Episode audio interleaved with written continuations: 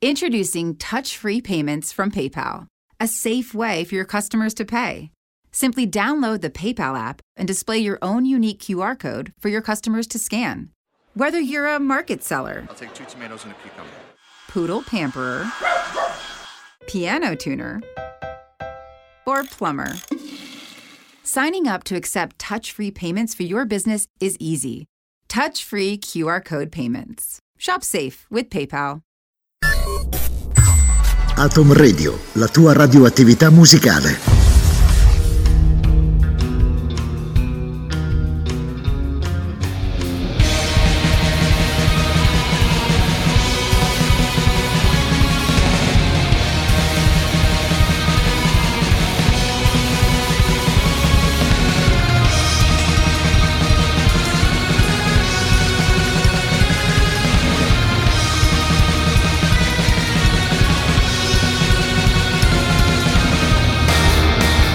Atom Radio presenta È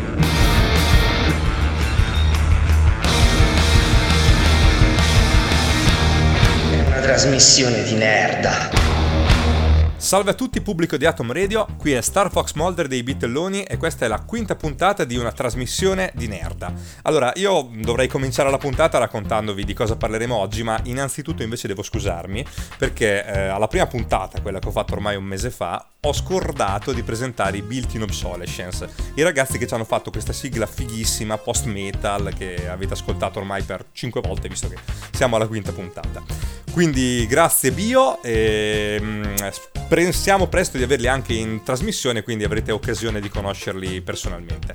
Ora invece introduco il tema della serata, e la puntata infatti si chiama Mu Video Games, questo orribile neologismo che ho creato, eh, che ha un sottotitolo però un pochettino più esplicativo. Quando si smise di fare giochi sui film e si iniziò a fare film sui giochi.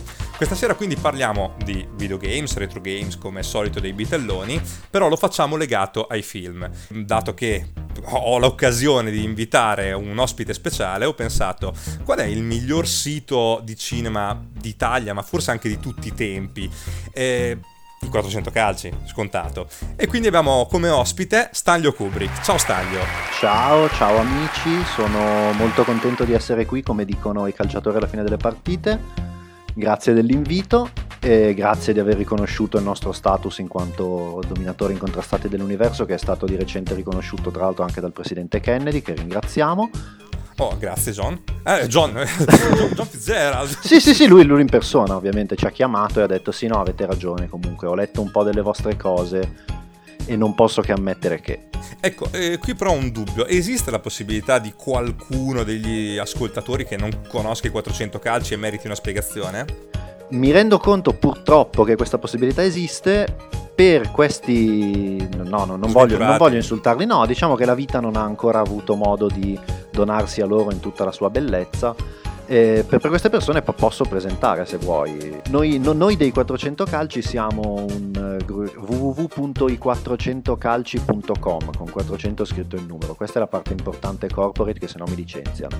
Giusto. Siamo un sito, anzi scusa, una rivista di cinema da combattimento, anche se esistiamo non, non neanche più solo online, ma siamo, siamo, nati online, siamo di recente sbarcati anche in libreria in varie forme di cui poi magari parleremo o magari no. Siamo nati qualche anno fa, sicuramente dopo la nascita di Cristo, ma prima dell'anno scorso, per esempio. Sì. E nasciamo da, da, dalla mente e dall'intuizione di Nanni Cobretti, che è il nostro nome tutelare capo assoluto, il quale un giorno vide il trailer di 500 giorni insieme e decise che c'era bisogno di reagire in qualche modo e quindi creò i 400 calci. Noi siamo nati per parlare di action, horror e eccezioni meritevoli, come dice il nostro claim. Poi negli anni ci siamo allargati e abbiamo sostanzialmente creato e definito e con- contribuito a donare al mondo l'idea più generale del cinema calcista, del, del cinema da combattimento, che è una cosa che potrete scoprire e capire se ci verrete a leggere o se comprerete il nostro libro. Eh? E anche fumetto, se ricordo bene. E anche avete... fumetto. Confermo, fumetto scritto da Nanni in persona, quindi è un po' come le tavole della legge, però meglio. Sicuramente più divertente. E beh, sai che tra l'altro parlando mi ha ricordato che anch'io rischio di essere licenziato perché ho ampiamente dimenticato di ricordare i nostri contatti, quindi scusami un attimo se spezzo questa cosa, però effettivamente i bitelloni li potete trovare su ibitelloni.com e eh, tutto quello che è l'accrocchio di una trasmissione di Nerda, quindi i bitelloni, i cugini del terribile e Atom Radio sono ognuno con la loro pagina su Facebook. Torniamo velocemente a noi, quindi. Abbiamo un grande ospite, si parla di cinema, ma si parla di cinema di videogiochi. E ehm, questa cosa ha un pre e un post, quindi come Cristo dal momento in cui è nato, eh, noi abbiamo un momento storico in cui il cinema ha smesso di essere di... Mm, indipendente dai videogiochi e quindi poi erano i giochi stessi a fare film sul cinema, sui Gremlins piuttosto che sui Goonies e si è passato addirittura a fare un film di un videogioco, quindi l'anno zero, che dovrebbe essere il 92 al 93, arriva con Super Mario Bros. Sì, Ti risulta 93. questa cosa? 93. Eh, mi, mi risulta nel senso che è effettivamente il primo film, credo, tratto da una licenza ufficiale, da un marchio conosciuto. Però ti fa, fa- fa- faccio la punta, la punta al pene, come si dice in questi casi. È anche vero che anche film precedenti, tipo War Games per dire, erano di fatto in qualche modo film che quantomeno riconoscevano l'es- l'esistenza del concetto videogioco.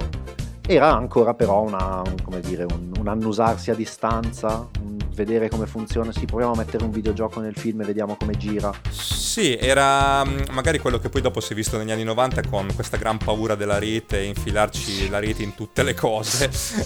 Effettivamente c'era qualcosa che aveva a che fare con i videogiochi. Mi hai fatto venire in mente adesso anche eh, giochi stellari, se non sbaglio. Sì, sì, sì, c'era per- comunque il, il videogioco come oggetto di divertimento dei giovani e quindi in quanto tale peccaminoso che avrebbe potuto portare alla morte e alla fine del mondo e quindi bisogna stigmatizzarlo perché di fatto poi quello erano quei film lì, grosso modo. Eh sì, sì, sì, sì. sì. Il videogioco era già comunque abbastanza nella coscienza collettiva. Non c'era effettivamente, cioè non c'è stata, credo, fino a Super Mario, a meno che non ci stiamo tutti e due dimenticando qualcosa di clamoroso, ma non credo perché.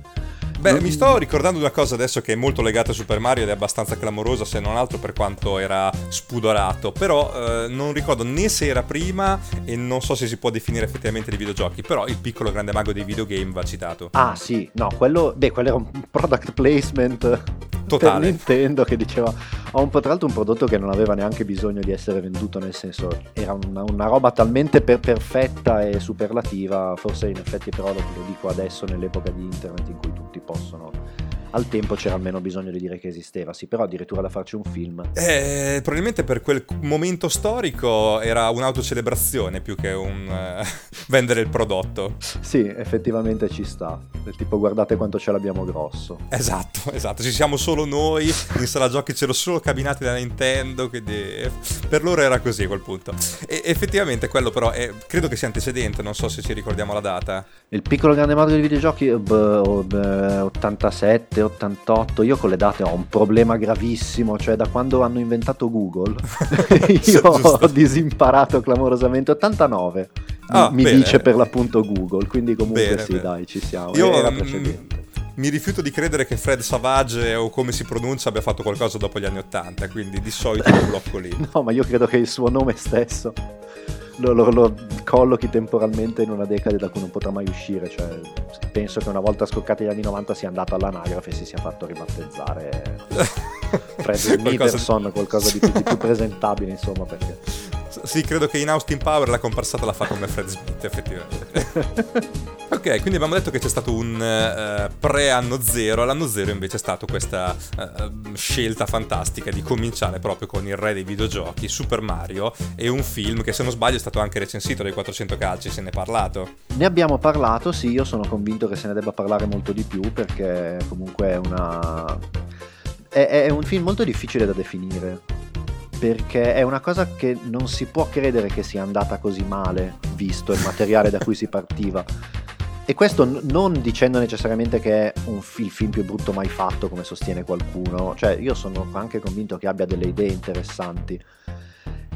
È il problema che se quello deve essere il primo prodotto che presenti al mondo per far vedere in che modo il cinema sa imparare la lezione dei videogiochi e raccontare le stesse storie con un altro linguaggio, è forse non è il biglietto da visita il primo che mi verrebbe in mente, ecco. Cioè, allora, eh, io delirio. ricordo chiaramente un, eh, in un salotto da bambino che guardavo il film di Super Mario, i miei genitori si sono vergognati per me, però eh, per me da bambino era comunque accettabile questo delirio cyberpunk. Solo che ecco, ricordo che era abbastanza interessante la storia della mm, eh, creazione del film, perché c'erano stati diversi cambi di registi, diversi cambi di sceneggiatura, gli attori che erano ubriachi. Com'era questa storia?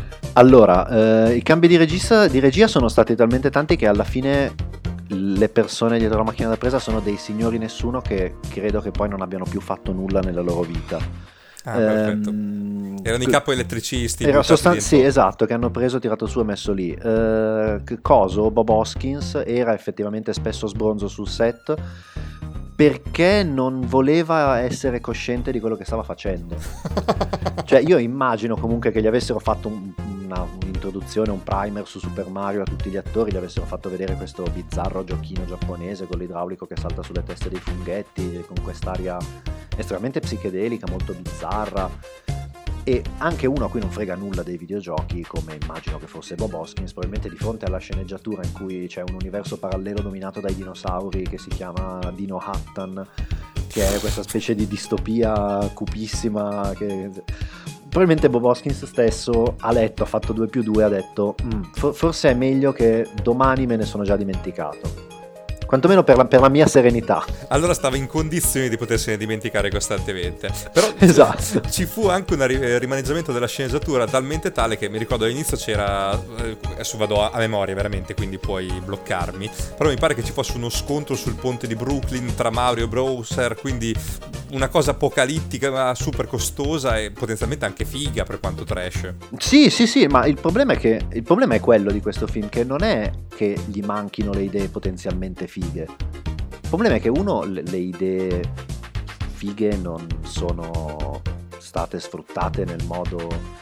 Diciamo che la realizzazione finale non è proprio all'altezza delle aspettative. E poi c'è questa co- completa distonia tra quello che dovrebbe essere una roba di Super Mario e quello che poi è effettivamente il film, che gli fa perdere completamente di senso, secondo me. E io faccio anche fatica a collocarlo in una cronistoria del rapporto tra cinema e videogiochi, nel senso che non mi viene in mente nessun altro caso in cui il materiale originale sia stato stravolto in questa maniera, tra l'altro così connotata, così forte, perché non è che dici l'hanno sciacquato, l'hanno trasformato in un filmetto come è successo a molti altri blockbuster successivi.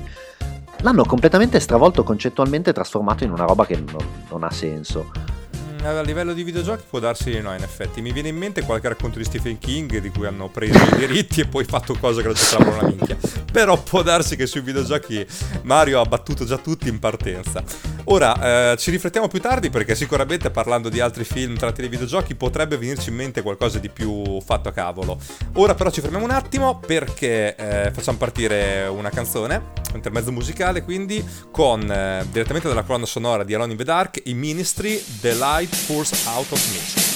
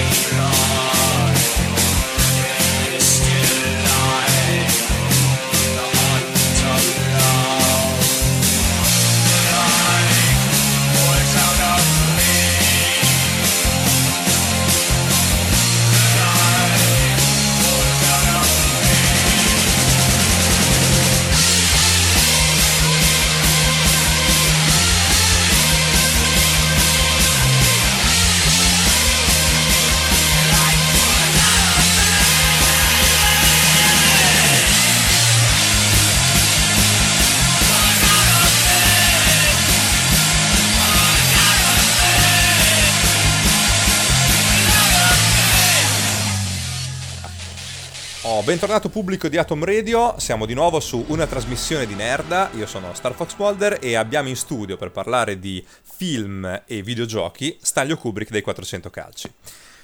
Ora, eh, abbiamo parlato del eh, pre-Cristo, dopo Cristo, nel concetto di Cristo abbiamo Super Mario, questo film meraviglioso del, eh, che ha dato il via poi dopo a tutta la sequela di altri film che sono arrivati e guarda caso i successivi due film in ordine cronologico sono addirittura due film di menare, quindi eh, Staglio in questo momento è proprio perfetto per parlarne. E infatti mi sto riferendo a Street Fighter, sfida finale di oh, Sousa e Mortal Kombat del migliore degli Anderson. Da dove cominciamo, Staglio? Andiamo in ordine cronologico, nonché di qualità in crescendo, quindi partiamo da Street Fighter. Perfetto. Così ho già, ho già svelato anche il mio... Punto di vista, sì. Sì. Street Fighter, eh, che cosa vogliamo dire di Street Fighter? Street Fighter è innanzitutto è diretto da un tizio che ha scritto per esempio Commando, Die Hard, Dread, cioè Steven De Souza è un, è un grosso. E se l'è scritto lui Street Fighter, non è un bel film, perché mi rendo conto che non è estremamente tecnica come cosa, no, eh, è il primo esempio, escludendo il Super Mario di cui abbiamo parlato prima, di abbiamo un videogioco, quindi abbiamo un marchio di successo con delle facce note, dei personaggi noti, anche se non esistono, per cui siamo sicuri di poterlo portare al cinema e fare altrettanto successo. Oltretutto, essendo un videogioco di arti marziali di gente che si mena su un ring, stiamo parlando del 94, quindi gli è bastato all'amico De Souza tirare sul telefono, chiamare Jean-Claude Van Damme e dire ciao, vuoi fare il protagonista di Street Fighter? Certo. E sulla carta sembrava la, dire, la, la, ricetta perfetta, perché che cosa poi vuole, cioè la persona che ha scritto Commando e Die Hard, che prende Jean-Claude Van Damme, lo mette nel ruolo di un colonnello con la cresta punk di un videogioco in cui ci si mena e do- dovrebbe essere perfetto ed è, non so come dire, è il peccato originale forse. Cioè quest'idea che nel momento in cui tu prendi un marchio che funziona da una parte lo puoi riportare dall'altra senza fare granché attenzione a come lo fai e questo funzionerà allo stesso modo. Che è una formula che ha funzionato in un sacco di casi, perché voglio dire, non solo relativamente ai videogiochi, voglio dire, Harry Potter è Harry Potter anche al cinema, forse più al cinema che sui libri, quindi non è, non è che gli puoi dire che la, dal punto di vista strategico la formula non funzioni.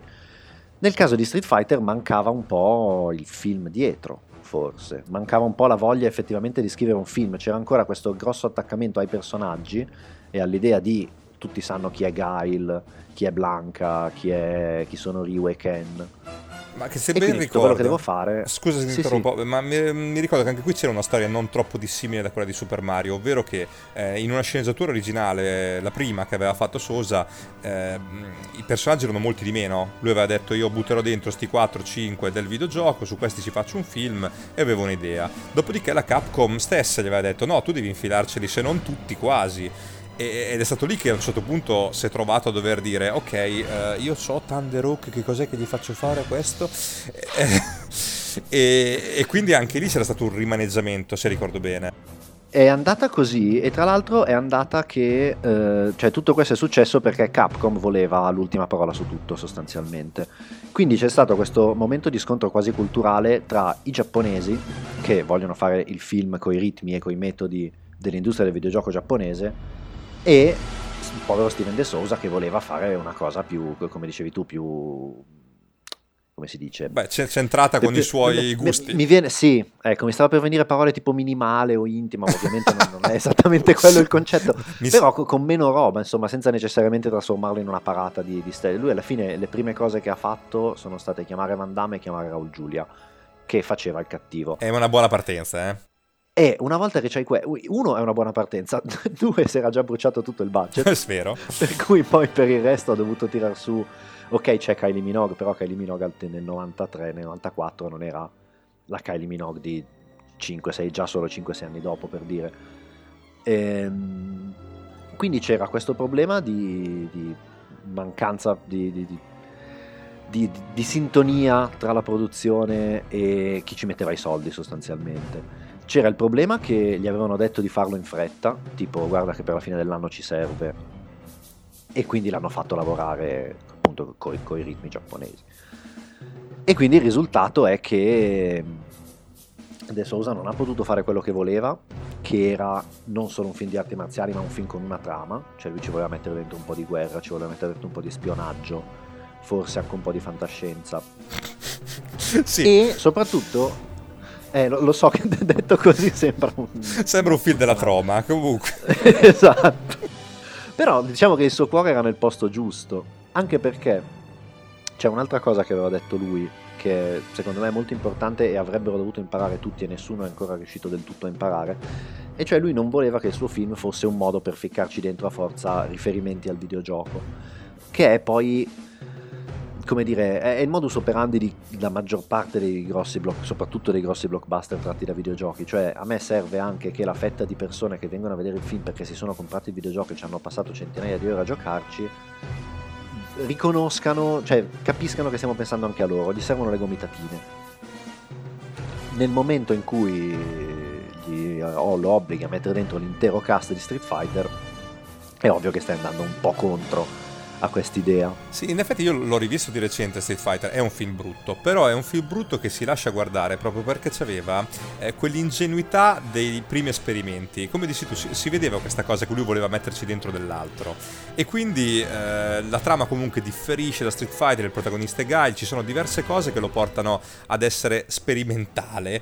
Eh, e, e ciò nonostante c'è anche dei momenti di, non lo so, ironia, divertimento, non è una cosa orribile, ecco, è un film che si riesce a guardare. Ho visto film peggiori dei videogiochi, mettiamola così. Eh... Sì, su quello guarda, su quello sono assolutamente d'accordo con te.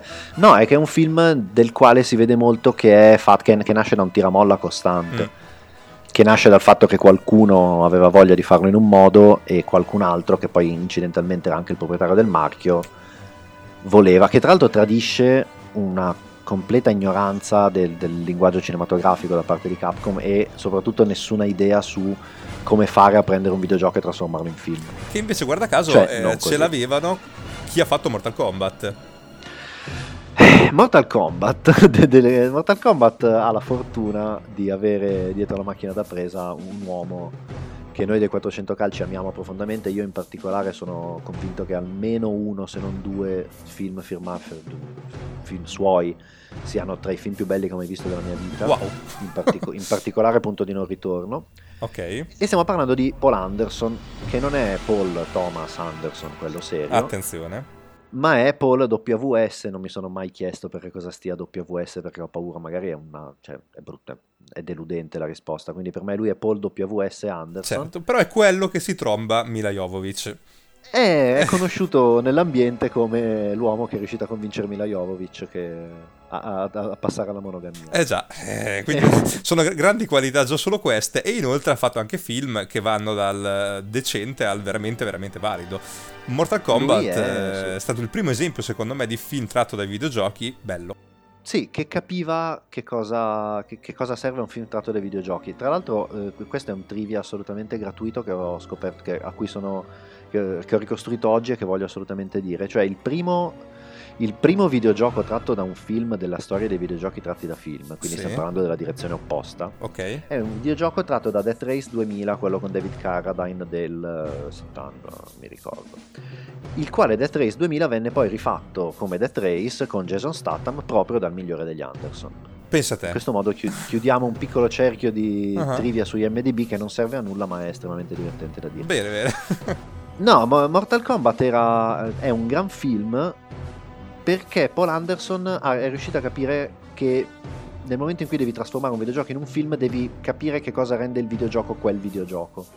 Per cui Mortal Kombat non era ovviamente l'unico gioco di botte che c'era in circolazione al tempo e non era neanche il più bello, cioè possiamo dirlo senza paura di passare per revisionisti. Io cioè, preferisco cioè, Street Fighter in effetti, eh, però... Eh. era sicuramente molto meno tecnico, molto meno intelligente, anche se vuoi molto più goffo cioè, non era il miglior videogioco, però aveva quell'atmosfera lì, aveva quelle ambientazioni lì, aveva quell'idea di violenza estrema e cartunesca, ma non divertente, perché comunque era un gioco intriso di un, profondo disagio, faceva un po' tutto schifo, cioè c'erano queste arene col sangue ovunque. Creature orribili e deformi. Sì, sai, aveva un po' cavalcato quell'onda di ultraviolenza che c'era anche nei fumetti degli anni 90. Quindi quel total carnage di Spider-Man, buttare dentro dei mostri orribili, sangue da tutte le parti, violenza a profusione e questa ambientazione tra il fantasy e il fantascientifico, che non si capiva bene. Però vendeva bene, era facile da propugnare un po' a tutti.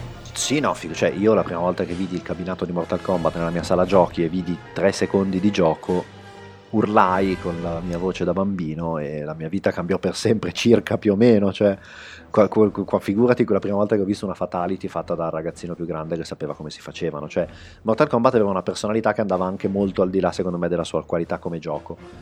E Paul Anderson è uno che ha capito questo, per cui ha fatto questo film che è nella quale le parti in cui la gente si mena sono forse tutto sommato quelle meno interessanti, per un problema di cui poi parleremo. Però è un film per esempio con dei set pazzeschi, con un design splendido, quasi tutto artigianale, con un sacco di... È, è, con questi set sempre molto vivi, molto organici, come piace fare a lui, che, che puzzano proprio, che c'è il sangue, lo schifo che corre dalle pareti. E è riuscito anche a, nonostante non avesse in mano un materiale, a parte Christopher Lambert, un materiale attoriale di altissimo livello, è riuscito secondo me a tirare fuori molto da tutti i personaggi, da dargli effettivamente una personalità che andava forse anche al di là di quanta personalità già avessero nel videogioco.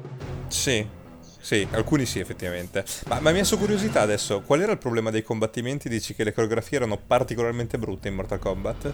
No, il contrario, invece secondo me le coreografie erano belle e c'erano un paio di scene, soprattutto tutte quelle con Scorpion, che sono strepitose No, il problema è che era un film sostanzialmente, adesso non mi ricordo se il rating fosse esattamente quello, ma era un film non violento, cioè era una roba da, da, da PG-13, oh, era un film boia. in cui mancava... N- non me lo ricordo, quindi non c'era sangue in quel film? Non c'era, non c'era praticamente sangue, non vorrei dire non, che non c'era del tutto, perché magari qualche gocciolina qui e là me la sto dimenticando e c'era. Però era un film estremamente educato, estremamente sano e ma, ma, cioè, troncava proprio tutto quell'aspetto di Mortal Kombat che era poi quello per cui, il motivo per cui la maggior parte della gente ci giocava. E quindi è una specie, cioè è, è un bel film, ma è un coito interrotto. Guarda, è me. curioso perché ripensandoci adesso, probabilmente hai, hai, assolutamente ragione, però da bambino mi aveva soddisfatto, quindi non, eh, non, me lo ricordo questo particolare. Forse viene da pensare che anche adesso, quando critichiamo i film, che dici, cavolo, è palesemente un PG-13, non c'è una goccia di sangue, però il bambino non se ne rende conto poi magari è possibilissimo. Magari ero rincoglionito io, questo non lo sappiamo. No, no, ma anche perché comunque ci sono, come dicevo prima, per esempio i, i set sono particolarmente inquietanti, i costumi, cioè funziona tutto molto bene da quel punto di vista. Diciamo che si, si vede che gli manca quel pezzo lì. Si vede che gli manca quel pezzo lì ed è probabilmente una cosa che colpisce di più l'appassionato del videogioco che quello che guarda il film e basta perché nel momento in cui tu non sai nulla di Mortal Kombat ma ti guardi questo film fantasy di arti marziali anche se non ci sono le spine dorsali strappate, tu dici chi se ne frega, mi è piaciuto, perché come prodotto a sé stante funziona molto bene. Per noi, e conoscendo Paul Anderson, secondo me anche per Paul Anderson, quell'aspetto manca, cioè Paul Anderson è quello che, per cui il suo primo girato di punto di non ritorno durava 40 minuti in più, nei quali c'era solo sangue e violenza, tanto che la produzione ha detto tu sei scemo, questa roba la toglio oppure il film non esce. Perfetto, lo voglio vedere, voglio la director's cut, se ce l'hai passa, me la trovo una soluzione. Eh, non esiste più, hanno bruciato le bobine, c'è forse qualche copia in giro, ma è Mamma una mia. storia... Manco una Pasolini, storia guarda, guarda, terribile. Esatto. Bene, ci fermiamo ancora un attimo eh, con un nuovo intermezzo musicale, questa volta tratto da un gioco che si crede un film di 007, Cynthia Harrell con Snake Eater. A tra poco.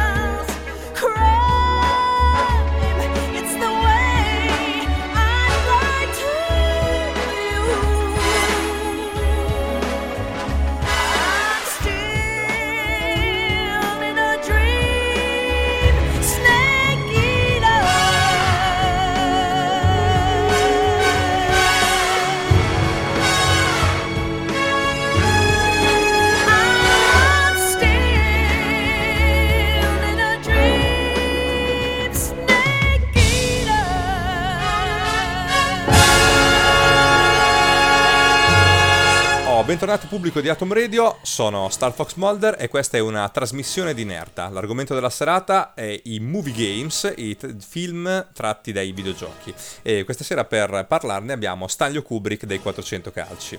Allora, mh, abbiamo fatto un po' una disamina nelle parti precedenti di quello che è successo eh, agli inizi, quindi fino ai primi film come Super Mario, Street Fighter o Mortal Kombat. Ora siamo arrivati a un momento in cui effettivamente eh, il media cinematografico videoludico aveva cominciato a consolidarsi, quindi iniziavano a uscire sempre più film ehm, tratti dai videogiochi. E eh, questa cosa poi non è più scesa perché siamo arrivati ai giorni nostri che ogni anno ne escono mh, non so quanti, ma penso più di 5 sicuramente, tra eh, mi viene in mente l'ultimo anno Tomb Raider, Assassin's Creed e eh, compagnia cantante. Eh, quindi- Angry Birds.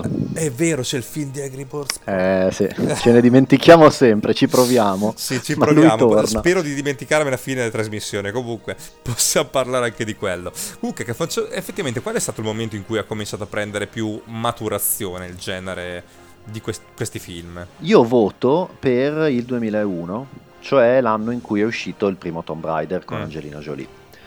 Che di fatto funzionava secondo le stesse logiche che dicevamo prima, cioè ho una- un personaggio estremamente riconoscibile, gli faccio il film intorno, lo vendo per quello. Poi in più c'era il- l'aggiunta dello stardom di Angelina Jolie che al tempo era praticamente dea. l- Sì, la Madonna scesa in terra o cose del genere.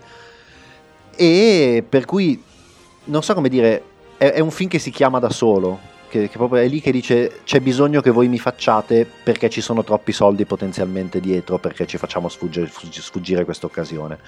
In più aggiungici che in quegli anni, poi qua si aprirebbe una parentesi lunghissima che non andiamo a esplorare, però diciamo che si comi- cioè, non si comincia, ma la, la narrativa, la narrazione nei videogiochi è sempre più preeminente, c'è sempre più voglia di raccontare storie. Diciamo che è il periodo in cui anche dall'altra parte il videogioco comincia a guardare al cinema dicendo vorrei tanto essere come te.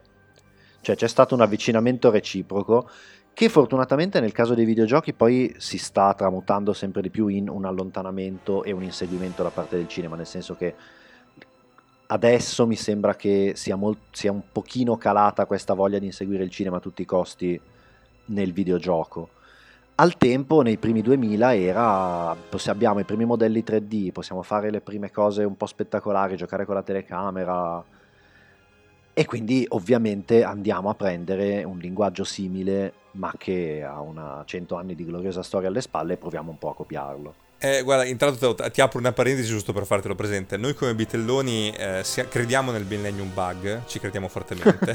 per noi non esiste niente dopo. No, questa cosa la diciamo continuamente per spiegare che effettivamente la nostra idea di retro gaming si ferma proprio ai primi anni del 2000 per questo Ecco. cambio del, ehm, dell'accezione del videogioco perché prima era puro gameplay c'era una storia poteva essere anche interessante però non c'erano i mezzi per narrarla come meritava.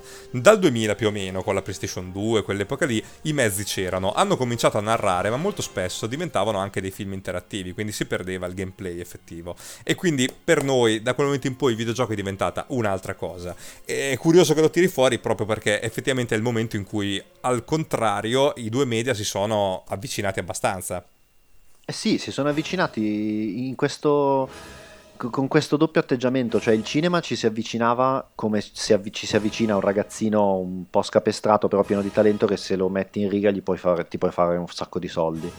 E dall'altra parte il videogioco guardava l'adulto cinema e diceva vorrei tanto essere come te e avere riconosciuta la stessa dignità. E queste due istanze sono collimate, senti come parlo forbito, Cavolo. nella, fi- nella figura statuaria di Angelina Jolie in Tomb Raider.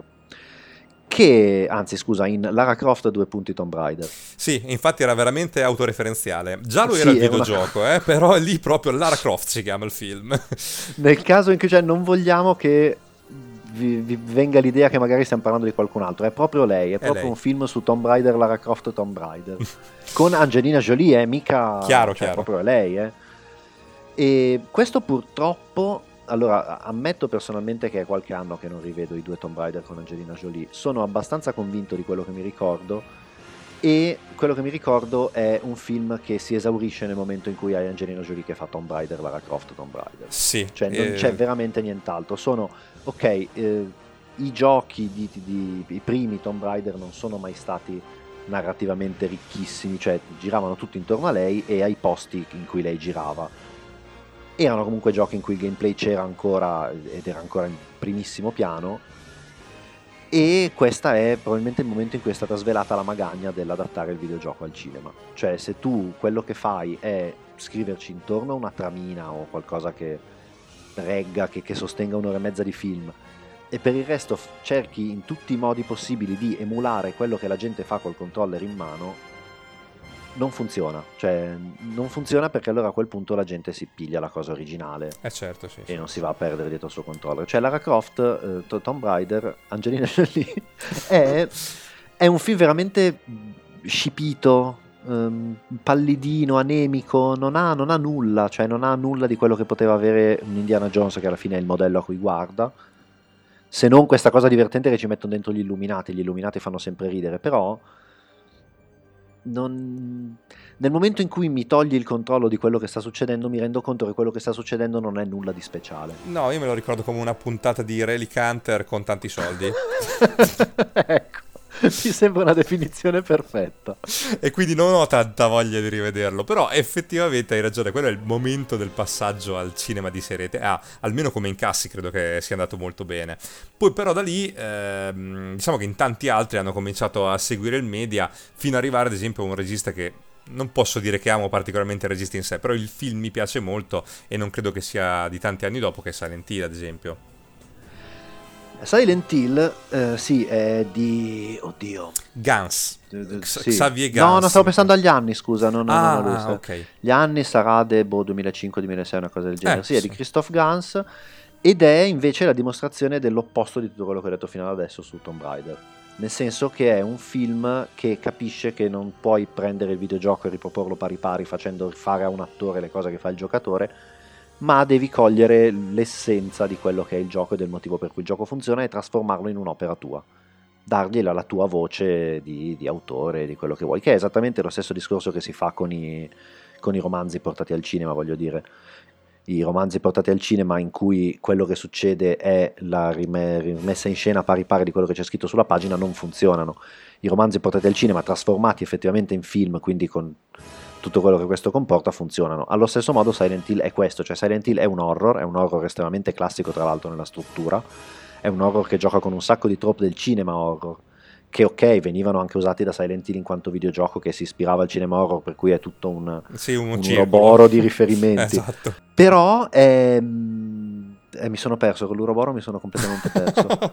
che sì, effettivamente no, eh, io ti volevo bloccare un attimino prima per un altro discorso perché mi hai ricordato che molto spesso quando, eh, o almeno hai detto, quando ehm, un romanzo viene trasportato così com'è in eh, film non funziona. In questo caso ti dovrei chiedere, ma allora mi spieghi per favore perché Snyder ha venduto un casino con i suoi film fumettosi, però ut- usciremo forse un po' troppo dall'argomento. Sì, anche perché io non sono un grande amico di quella persona. Io anche di meno, siamo parlando, d'accordo. quindi- Va bene. E mi spiace perché poi in realtà è un nostro protetto dei 400 calci in un certo qual modo, ma io sono uno di quelli per cui no. No, poi io, io dico non funzionano da, tra virgolette, scusami il termine, critico, non, non parlo dal punto di vista commerciale, nel senso commercialmente ci sono cose che funzionano che io non riesco a capire come facciano a stare in piedi. Esatto, e Diciamo che- tipo tutti i suoi film. Ma torniamo velocemente a noi, perché effettivamente a livello di film Silent Hill funziona, è come dici tu un eh, classico horror, quindi la bambina che ha il- un, un segreto e loro che devono cercare di capire perché eh, ritornano nella sua città natale e quant'altro. E però eh, il risultato finale è un film che secondo me è molto godibile, io lo consiglierei al di fuori del discorso videogiochi, quindi anche chi dei videogiochi non gliene frega veramente niente, mi consigli un bel horror, sì, Silent Hill te lo posso consigliare. Assolutamente, cioè, per, no, per me è oggettivamente una figata pazzesca proprio, cioè io è un film che ho veramente amato molto, perché comunque ha di Silent Hill il videogioco quel gusto per la galleria degli orrori, per cui tu non hai una sola cosa che ti fa paura per tutto il film, ma hai un'idea che viene declinata in 200 modi diversi, tutti spaventosi e quindi è anche un modo estremamente creativo di mettere in scena l'orrore, che è una cosa che a me piace, a me personalmente piace molto.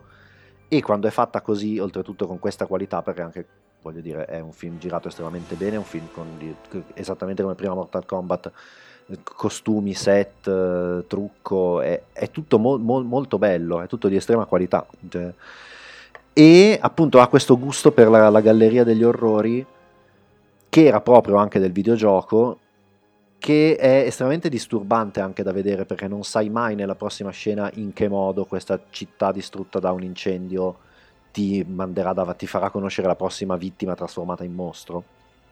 E quindi funziona perché que- questa cosa che nel videogioco funzionava perché tutte le volte che incontravi qualcosa di nuovo dicevi oddio questo cosa faccio? Scappo come lo ammazzo? Lo posso ammazzare? Quanto mi ammazzerà male? Come ne esco vivo da questa situazione? Riesce a trasportarlo in un discorso cinematografico, per cui a mettere i protagonisti in una situazione in cui effettivamente è difficile non empatizzare con loro, ri- riesce, cioè trasforma l'interattività del videogioco in un racconto horror cinematografico molto classico usando gli stessi ingredienti ma adattandosi al mezzo, cioè è un film. Sì, è fatto da un regista che sa quello che sta facendo, non è Esatto. un mestierante qualunque. Ecco, invece, un altro regista che forse non sa quello che sta facendo, forse ha capito tutto, è ancora da di- discutere, è al vaglio degli avvocati, diciamo, ehm, è Uwe Ball, di cui è inevitabile parlarne quando si parla di videogiochi e cinema. Lui è un personaggio che innanzitutto partiamo dalla fine, tu lo sai che lui adesso fa il ristoratore in Canada. Lui ha preso Meraviglioso. la cittadinanza canadese, ha aperto un ristorante ed è tra l'altro un ristorante che ha voti altissimi, cioè a quanto pare questa cosa la sa fare molto bene. Fantastico. No, Ball è una figura ai limiti del mitologico, nel senso che è uno che ha passato la sua carriera a fare film tratti da videogiochi sostanzialmente. Sì, ne ha una decina, Quando... credo. Sì, adesso ho perso il conto, ma la- la- l'ordine di grandezza è quello. In più, quando non ha fatto film tratti da videogiochi, ha fatto delle cose tra il decente e il bello, quindi comunque non è uno scarso totale. È uno che poi è passato un po' tra la storia e il mito perché molti suoi film sono stati fatti con eh, le sovvenzioni pubbliche dello Stato tedesco, che è una cosa da un certo punto di vista normalissima, voglio dire, succede anche da noi, succede anche in Francia. Nel momento in cui il risultato è Alone in the Dark, o Blood Rain, o House of the Dead, posso capire che l'omino tedesco che paga le tasse dice, minchia, però forse ci sono altre priorità piuttosto che far fare film a questa persona. Lui ha questa capacità incredibile di scegliere tra l'altro i videogiochi più sfigati. Sì. Quelli che non Perché- sono trasponibili in film, lui dice lo farò. O ancora, le, le- le- le cose preferite è quando lui sceglie i fratelli minori sfigati de- dei giochi. Cioè lui ha fatto non uno ma due film che lui ha chiamato In the Name of the King. Sì, da Ma Dungeon che sono- Sig, eh? Esatto, nella sua testa sono tratti da quella roba lì, che era poi il fratello sfigato di Diablo. Sì, sì, o di Baldur's Gate, comunque quelle meccaniche da dungeon crawling dall'alto, sì. In cui andavi in giro, pigliavi un sacco di loot, continuavi a cliccare su un sacco di mostri e poi il gioco finiva e lo ricominciavi. E tu dici, Cioè- come ci fai un film da una roba del genere? Come, come ti viene l'idea proprio? Come, che cosa scatta nella tua testa che tu sei lì, che stai andando in giro col tuo party e col tuo asinello, con gli oggetti e stai uccidendo l'ennesimo goblin e dici cazzo questo è materiale per un film perfetto. Eh... Cioè, non- capisci? Non ha senso proprio. Il suo primo film tratto da un videogioco è House of the Dead Mhm. del 2003. Che è quindi, tra l'altro, un paio d'anni dopo Tomb Raider, quando eravamo ancora agli inizi, era uno Sì, dei sì. primi che provava a sfruttare questa nuova. Ora, House of the Dead è quel gioco da sala giochi con la pistola in cui spari agli zombie. No, ti sbagli, quello è Alone in the Dark. Mi Ah, no, è No, vero, è vero, no, è vero, Alone in the Dark è il House survival horror eh, Sì. pre-Resident Evil. E infatti ero convinto che avesse fatto quello prima, perché Christian Slater, mi ricordavo, c'aveva ancora il nome. No, è vero, lui ha fatto House of the Dead. Madonna Lui ha fatto, no, eh, Alone in the Dark è uscito un paio d'anni dopo. Il Sì. primissimo era House of the Dead, che voglio dire, di che cosa stiamo parlando? Cioè, non, non è. Non, ti- non puoi pensare di farci un film. No, no, e sicuramente non in quella maniera lì. Cioè, almeno se te volevo vagamente attaccare al videogioco, ma neanche. Lì proprio è una cacciara unica. Però, vedi, eh, di tutta la sua pletora di film tratti dei videogiochi, secondo me uno almeno l'ha centrato. Assolutamente sì. So che cosa stai per dire e sono d'accordo con te. Vai, dillo tu, Stai parlando di Postal. chiaramente. Postal è incredibile perché, e torniamo sempre al solito discorso, lì sì che ha dimostrato di aver capito di che cosa si stava parlando. Cioè, Postal il gioco era quello e lui l'ha trasformato in un film e l'ha fatto bene. Che sostanzialmente è un matto che si mette ad ammazzare gente per strada e tu sei quel matto nel videogioco. Sì. E, eh, non so, cioè, diciamo, se dovessi dare la regia di un film del genere a qualcuno, la darei sicuramente a Uwe Boll e per fortuna è andata così. Quindi è un film che vi consigliamo di recuperare. E in questo momento ci dobbiamo fermare di nuovo perché facciamo la terza pausa musicale prima di passare all'ultima fase. E stavolta, ovviamente, in onore del nostro ospite, i 400 calci dei Nano War of Steel. Mazzate ed esplosioni, smitraglie e pallettoni, marmellata di ceffoni e di 400 calci.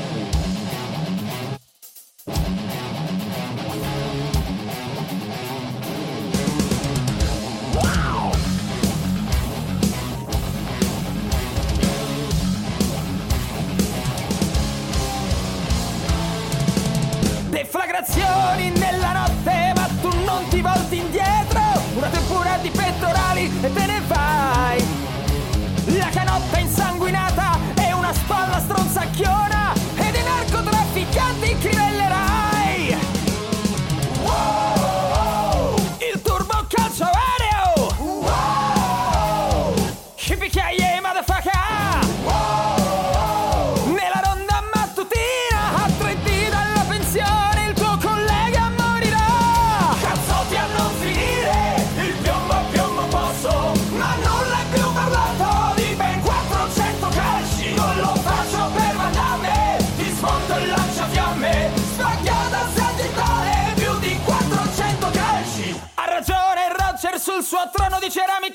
esplosivo. Siamo troppo vecchi per queste stronzate.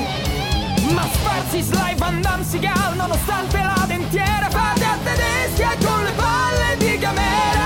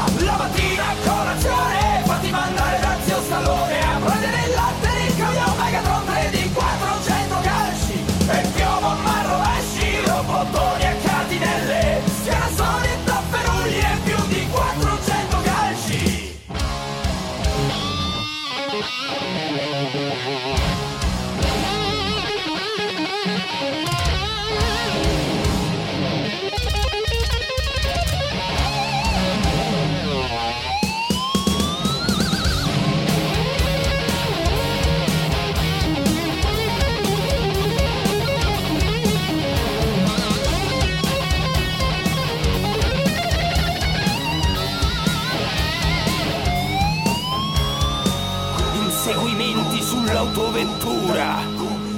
Un mitra in mano, una frase ad effetto. Per seppellirvi nei buchi di sceneggiatura. Duri da morire e turgidi nel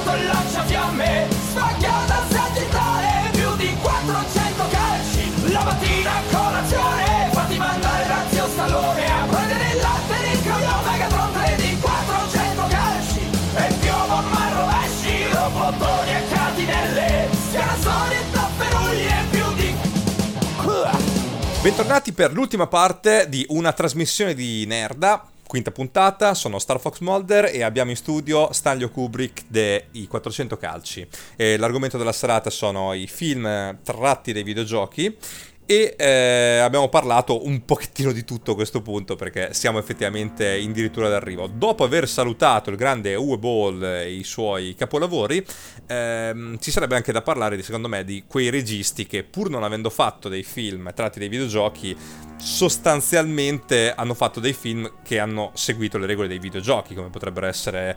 Ehm, White si chiama il regista di Scott Pilgrim?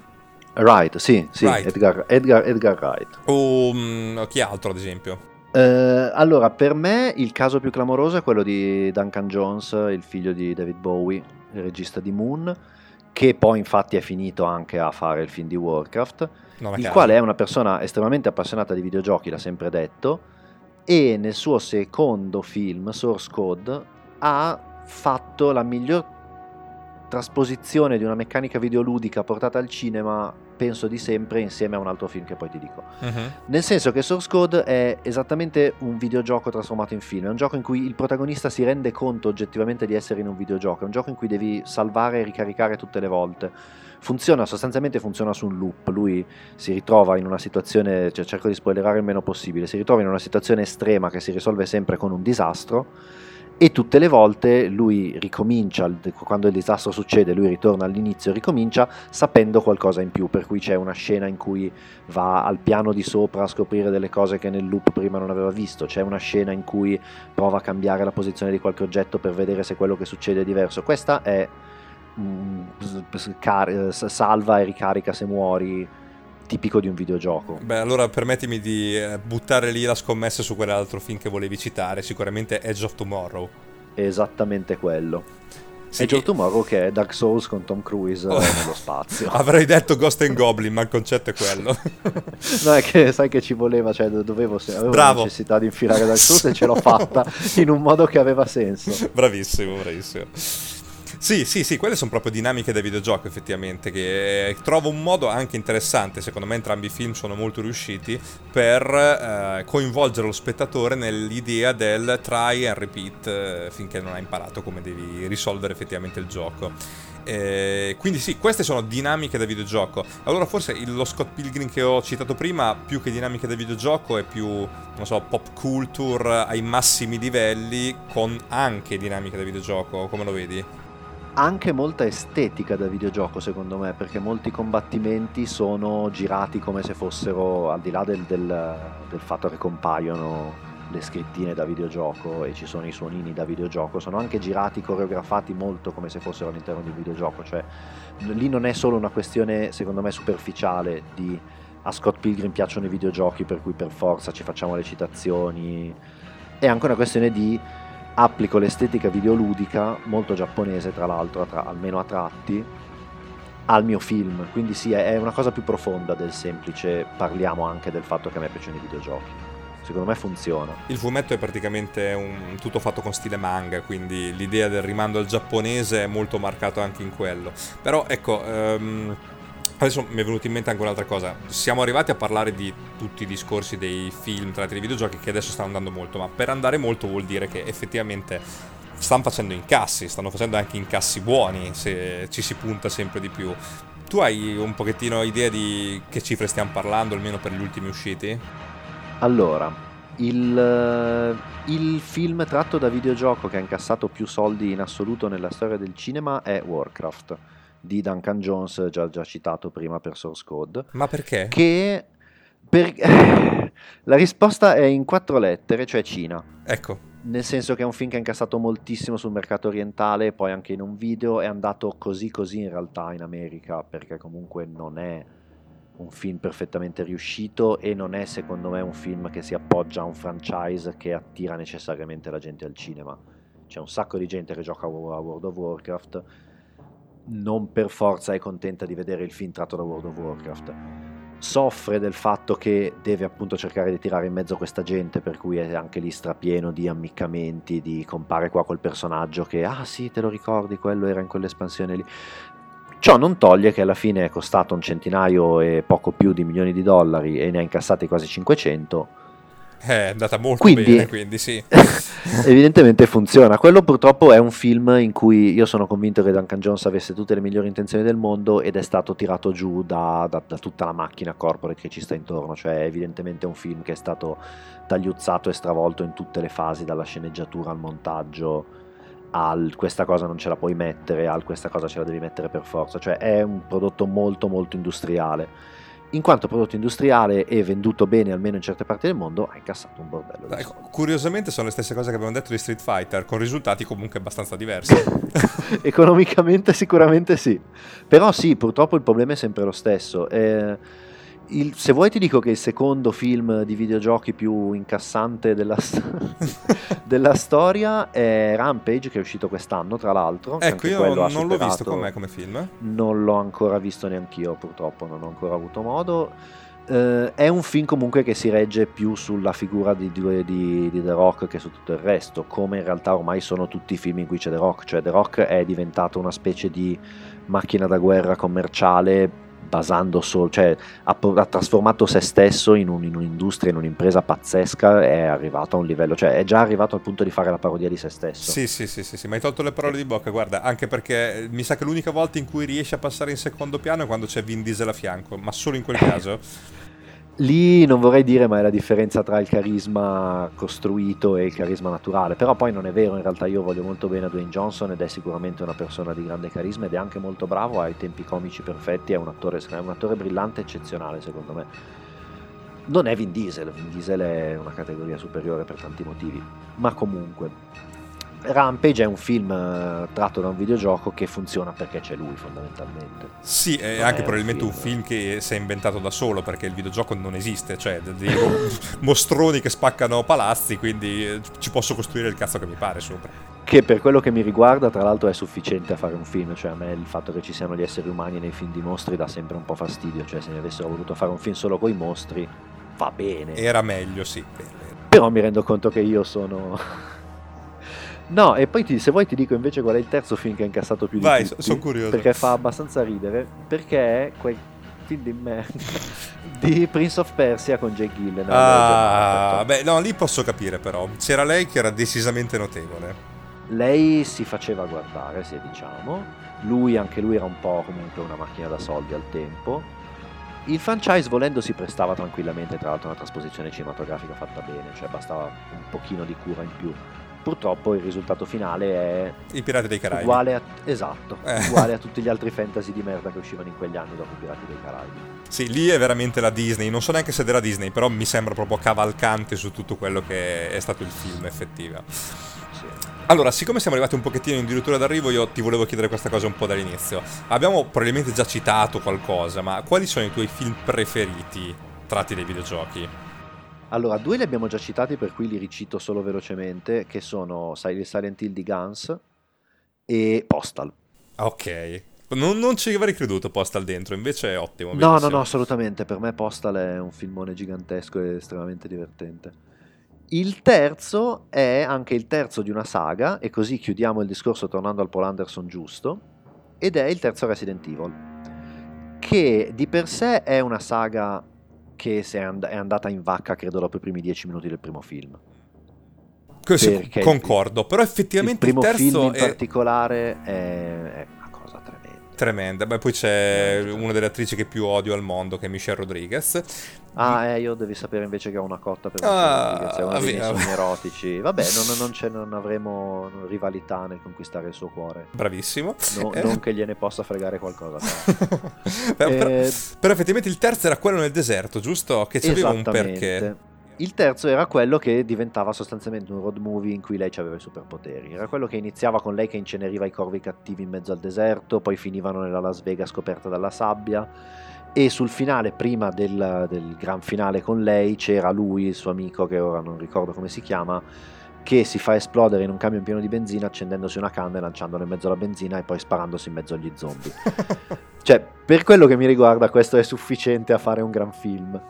Eh sì, eh sì, eh sì. Tra l'altro mi ricordo che è un film che con i videogiochi non c'entra veramente niente, non c'è un videogioco nulla. similare. No, no, no, lì, lì avevano completamente perso la brocca anche da, da- da tutti i punti di vista. Cioè, forse quello che assomiglia di più ai videogiochi è il secondo perché c'era Coso, il cattivone Eh, ne- Nemesis, sì. Nemesis. Sì.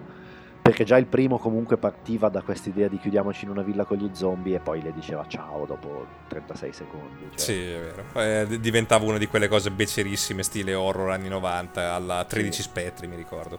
Mamma mia, grazie. per questo ricordo. Eh. Non, ci, non, ci, pensavo da anni, grazie. Eh, bene, allora il tempo un po' tirando, siamo addirittura d'arrivo. Ti volevo chiedere questa cosa un po' più per me, però probabilmente ormai hanno imparato da Marti anche gli ascoltatori. I 400 calci cosa hanno in progetto da qui a breve? I 400 calci, mentre continuano a promuovere il loro manuale di cinema da combattimento che potete trovare in tutte le librerie e i nostri due fumetti, hanno in programma qualcosa che non si può dire. eh, fai bene. Posso solo dire mm. che abbiamo effettivamente in programma qualcosa. No, innanzitutto se volete venire a conoscerci, a stringerci la mano, a tirarci i pomodori, saremo a Luca Comics. Saremo a Luca Comics per motivi che scoprirete a Luca Comics. Ok, e quindi ci sarà una presentazione direttamente a Luca Comics, questo lo possiamo dire? Ci sarà sicuramente un altro convegno del cinema di Menare, che ormai è un appuntamento fisso per noi a Luca Comics, ci saranno un paio di proiezioni presentate da noi, che non so se si può dire quali sono, quindi non le dirò, e poi potrebbe esserci qualcos'altro, non lo so. Bene, bene, bene. Tra l'altro ti informo che questa puntata è in onda più o meno a due settimane prima del Luca Comics, quindi siamo proprio la marchetta precisa. Neanche a farlo apposta. Esatto, esatto. Bene, allora io Staglio ti ringrazio tantissimo, ricordo agli spettatori che fra una settimana siamo di nuovo in onda perché ogni settimana lunedì sera alle 21 c'è eh, una trasmissione di Nerda e ci vediamo a Luca Comics quindi. Sì. Benissimo. Ciao, grazie mille. Ciao. Ciao ciao. Atom Radio, la tua radioattività musicale.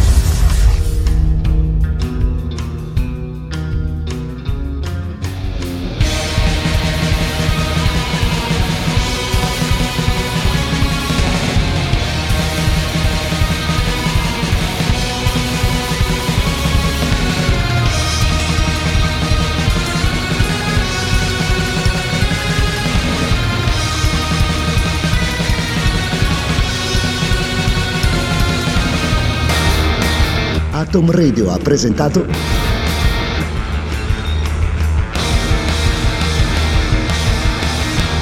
È una trasmissione di merda. Me, me, me, me, me, but also you. The Pharaoh fast forwards his favorite foreign film, Powder Donut. okay, what's my line? Uh, the only line I see here on the script is get options based on your budget with the name your price tool from Progressive. Oh man, that's a tongue twister, huh? I'm sorry, I'm gonna need a few more minutes. bulbous Walrus, the Bulbous Walrus. The name your price tool, only from Progressive. The owl ran afoul of the comatose coxswain. Progressive Casualty Insurance Company and affiliates. Price and coverage match limited by state law. The sweet aromas of the apple fritter, cinnamon roll, and blueberry muffin are hard to resist.